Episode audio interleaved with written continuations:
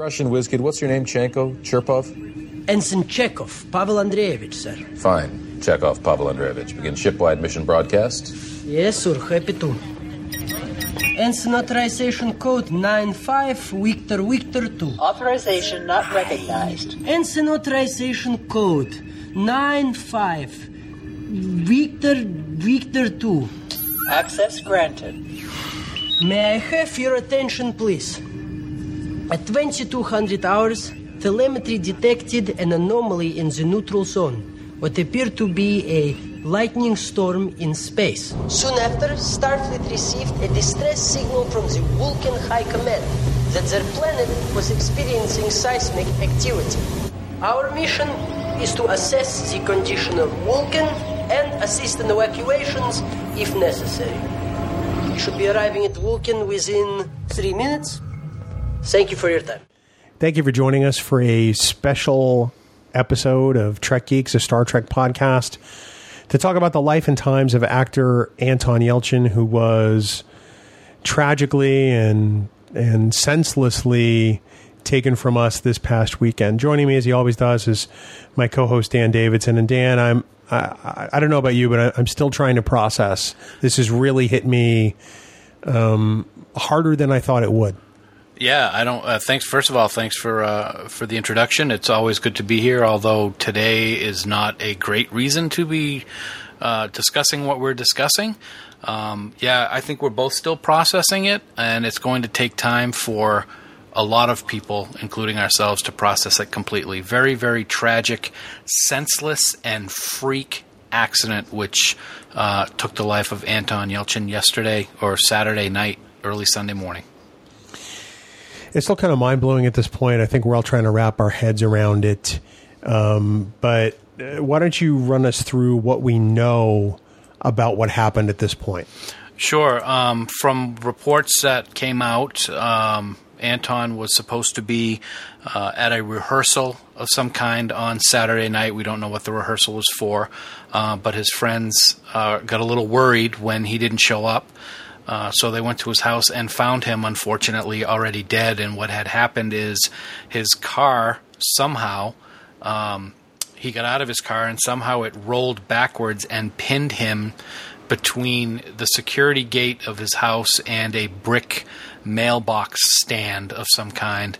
Uh, unfortunately, the impact trapped him and he died due to blunt trauma asphyxiation uh, is the official report. Uh, you just can't even fathom something like this happening. 27 years old, unbelievable career so far, which we're going to get into shortly. And of course, as we knew him as Pavel Chekov, just the the potential. Uh, for future Star Trek films and, and seeing him play that character, it's just mind numbing. It truly is. I mean, I think the thing that gets me the most about this story was the the the announcement from Chrysler that they were investigating the accident because there was a, a, possible outstanding recall on his Jeep Grand Cherokee Laredo for that would have or could potentially have we don't know for sure right prevented this senseless tragedy from happening. I think that's the part that that really just makes me sick to my stomach. It's very odd in reading the article about about um, the Jeep Cherokee, the um, shift, the shifter for that model vehicle was very. It was difficult to determine whether you were in gear or not. Um, and that's uh, the, there has been reports of this being a problem for a while, or complaints, I should say, coming into um, uh, Chrysler over over time, and um, they did recently do a recall on it, and I guess I mean, it makes perfect sense if that's what happens. If you if he wasn't sure it was in neutral or not, if that driveway was on any kind of an incline or decline, certainly makes sense that it would just roll. And unfortunately, he couldn't get out of the way, and this is what happens. I think that probably it, it would be easy to go over the why and the wherefore for this this just senseless thing, and I keep coming back to that word because it's really the only one that fits. Mm-hmm but I, I think it makes sense to talk about the the amazing career that Anton had starting from such a young age. Right. You know, I mean, I remember him in an episode of ER, and it was right around the time I stopped watching ER, honestly. And I remember him from then, and he was he was wonderful in that episode. And then I saw him in a series, and I think it was like 2004 or so. I could have the year wrong, but it was a Showtime series called Huff with Hank Azaria, who's done a lot of voices for The Simpsons over the years, and, and also Paget Brewster from Criminal Minds. And he played their son, who was going through typical teenage stuff eh, amidst parents going through some really terrible things. And he put together a performance that was credible and believable. And I remember remember watching him then going, "Wow." I, at first, I thought maybe he was just a thirty year old kid who looked, you know, young. Yep. But he had such talent and played those scenes with such great ability then that he impressed me back in those days. And and then I heard he was cast in Star Trek, and I was like, "Wow." Someone actually from Russia playing Pavel Chekov that can actually speak Russian mm-hmm. and not sound like Walter Koenig. And and I don't mean to dig on Walter, but No. you know what I mean Oh yeah. Um, and I, I just I thought it was wonderful casting, and he he did a great job. There's plenty of other things of his that I haven't seen, as I know you haven't. Yep. Um, you're a big horror fan, and, and I Right. mentioned Fright Night. Yeah, um, one of my favorite campy horror comedies back in the day when I was a teenager was um, the f- movie Fright Night, and back in 2011 they came out with a reboot because that seems to be what Hollywood does nowadays is just reboots of everything. Um, and I did not know that until today, actually, when you told me that he plays Charlie Brewster, who is pretty much the main character of this movie, except for the the vampire himself. Um, so even though I haven't seen it, and I have to be honest, except for Star Trek, I don't think I've ever seen him in anything. I, and if I have, I didn't realize that it was him. Um, but I'm definitely going to check uh, out Fright Night. Um, uh, I know the reviews weren't great, but that doesn't really matter at this point. I'm going to want to watch it just to see him in it. Um, another movie which is surprising. Um, I'm a big Terminator fan. I've seen all of the Terminator movies except one, and the one that I haven't seen happens to be the one that he's in. He was in Terminator Salvation, and he played Kyle Reese actually. So another one that I have it on my DVD shelf, and I'm certainly going to be popping it in at some point now to watch it to see him. This was from 2009, so the same year that uh, the Star Trek reboot came out. He was in another great franchise. So uh, yeah, lots of things to watch. Um, it's amazing how many credits he has in such a short amount of time that he was in the industry. Of course, dying unfortunately at 27. He started uh, his first. You mentioned it. ER, I think, was his first um, appearance, and that was in 2000. So 16 years in the business, and he has how many credits does he have? 60 something, I think. You're like 65. That's amazing. It just, uh, you know, clearly he was someone that people wanted to work with.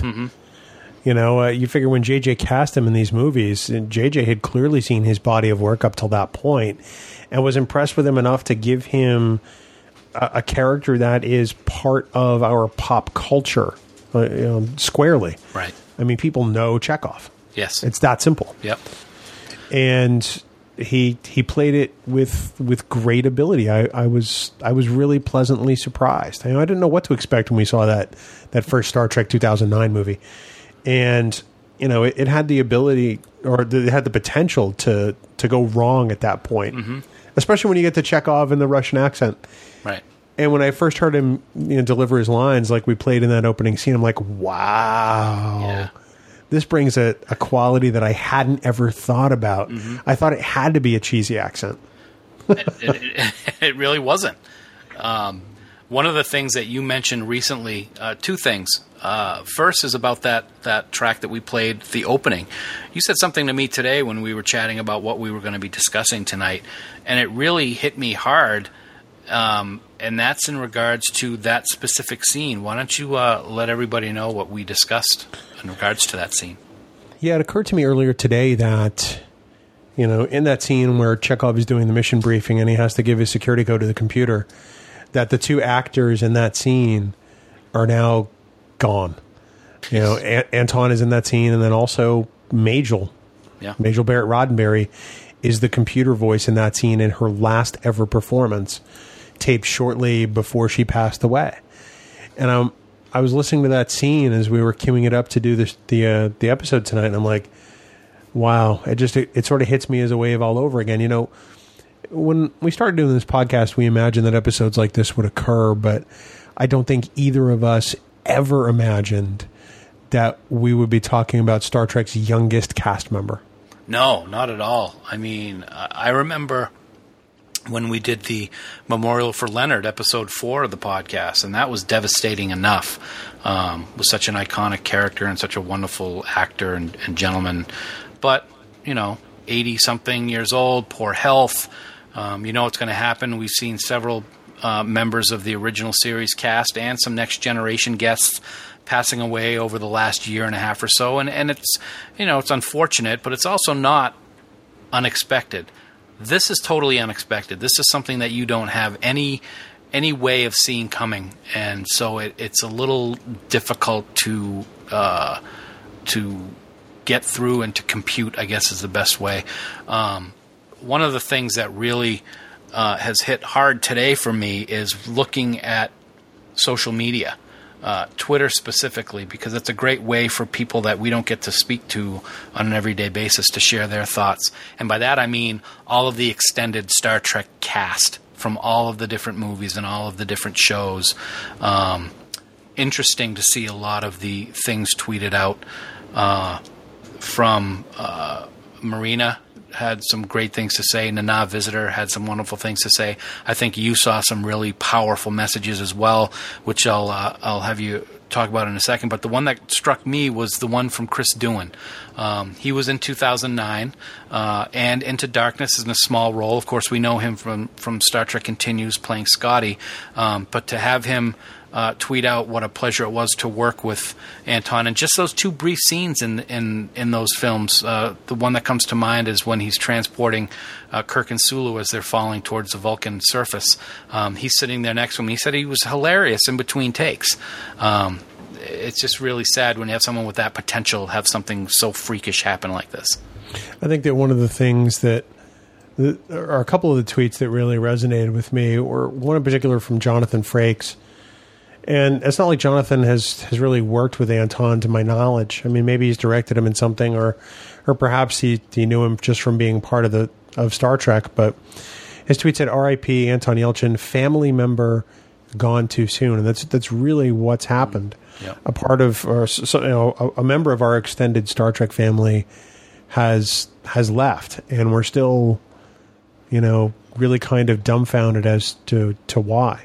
You know, Karl Urban was at Denver Comic Con this past weekend, and he was slated to be there all weekend long. And when he heard the news, he he left the convention and he tweeted, "You know, uh, I I can't believe it. I'm effing hurting bad." Yeah. And I think to some extent we all are, Right. quite honestly. It's it's interesting to see the amount of Star Trek family, quote unquote, reaching out. No, they may have never worked with him, or they never got the opportunity to talk to him, but they're part of that family now. You're part of that family forever once you've been in any Star Trek. One of the tweets that really got me wasn't from a particular uh, member of any cast, but unfortunately, I don't have the name of the artist, but it's a, it's a drawing, um, and the drawing is of of Spock uh, holding his hand in the "Live Long and Prosper" salute, and behind him is Doctor McCoy, uh, as well as a younger version of Scotty from it looks like the next, uh, excuse me, the motion picture. Um, they're all facing us, and we see the back of Anton and the back of his head. And Spock is saying, "My young friend, we did not expect to see you so soon, but we would be honored to have you join us." Come, everyone is waiting. You'll want to meet Gene, I am certain. That might have been the most powerful thing I saw on Twitter today. Yeah, I have to agree with you there. It it really kind of kind of brings it all home. I mean, you know, he he was an actor. He'd played a variety of roles, but you know, for us, he's always going to hold a special place, you know, in our hearts and in our fandom as as Chekov. You know, he he was an actor of great talent, and he'd been playing roles amazingly well since he was a child. You know, Zachary Quintos described him as intellectually curious and wise beyond his years, and um, he he truly is now sadly gone way before his time. Right. Um, one of the things that's I don't want to say nervous for me now at this point is, but I kind of don't know how it's going to be, what it's going to be like. Is Beyond is opening in a in a month and two days, I believe, is the countdown right now. Um, And we know through interviews and various other outlets that they are planning or they have filmed in the movie, they're going to have some kind of of reference to Leonard's passing. Um, and that's something that I was very much looking forward to. I'm still looking forward to it, but it, now it's going to not be the same because we also have this unfortunate thing taking place just right before the movie opens. I'm uh, for me. I, I'm looking forward to seeing Star Trek Beyond. I think it's going to be a, a great movie and, and probably the most Star Trek like of of the three new films that we've had. But it's going to be bittersweet because you know Anton's going to spend a, a large chunk of his time in this movie on screen um, with with Chris Pine because their two characters are sort of split off from the group at some point, from what we can tell. Right. And you can tell that he's going to have probably some substantive stuff to do. And yeah, there will be another Chekov. There will be other Chekovs. But I've appreciated the way Anton has played him. You know, you and I talked earlier about um, the fact that I watched the original series on Saturday mornings. And this past weekend, I wa- watched Catspaw. Yes. And there was an element of Chekov that I had forgotten about from that episode. There's a scene on the bridge where DeSalle comes up from engineering to uh, take command of the Enterprise while the landing party's on the on the surface, and he asks Chekov to you know run some sort of scan or or, or whatever it is. And I'm paraphrasing now, uh, just because I'm having a hard time collecting my thoughts. And um, he doubts Chekov's ability to do it, and Chekov says, "I, I can do it. I'm not too green." And I, I had forgotten that that aspect of Chekov's character was there. The fact that you know maybe some did think he was green, mm-hmm. and he did have this. No, I, I can do it, and that directly translated into how they wrote Chekov for the new movies. And I thought that Anton did a beautiful job playing that quote unquote Russian whiz kid. That's one of the examples of why I appreciate the JJ movies is sometimes people say that it's not Star Trek, but he has several examples of how he paid um, respect to the original series, and I think that's a perfect and subtle example of how he did it. You wouldn't think of one episode of Catspaw, a particular line, making its way into the reboot. I can do this. I can do this. It's, it's brilliant. I thought it was great, and Anton pulled it off without a hitch. He really did, and uh, sadly, um, he is gone from us now, and and we will miss him w- without a doubt.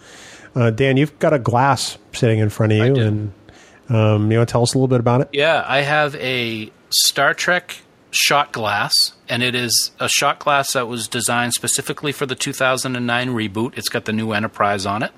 And in this glass, I have poured vodka to salute Anton Yelchin, who was taken from us too soon. Anton Yelchin, 1989 to 2016, 27 years young.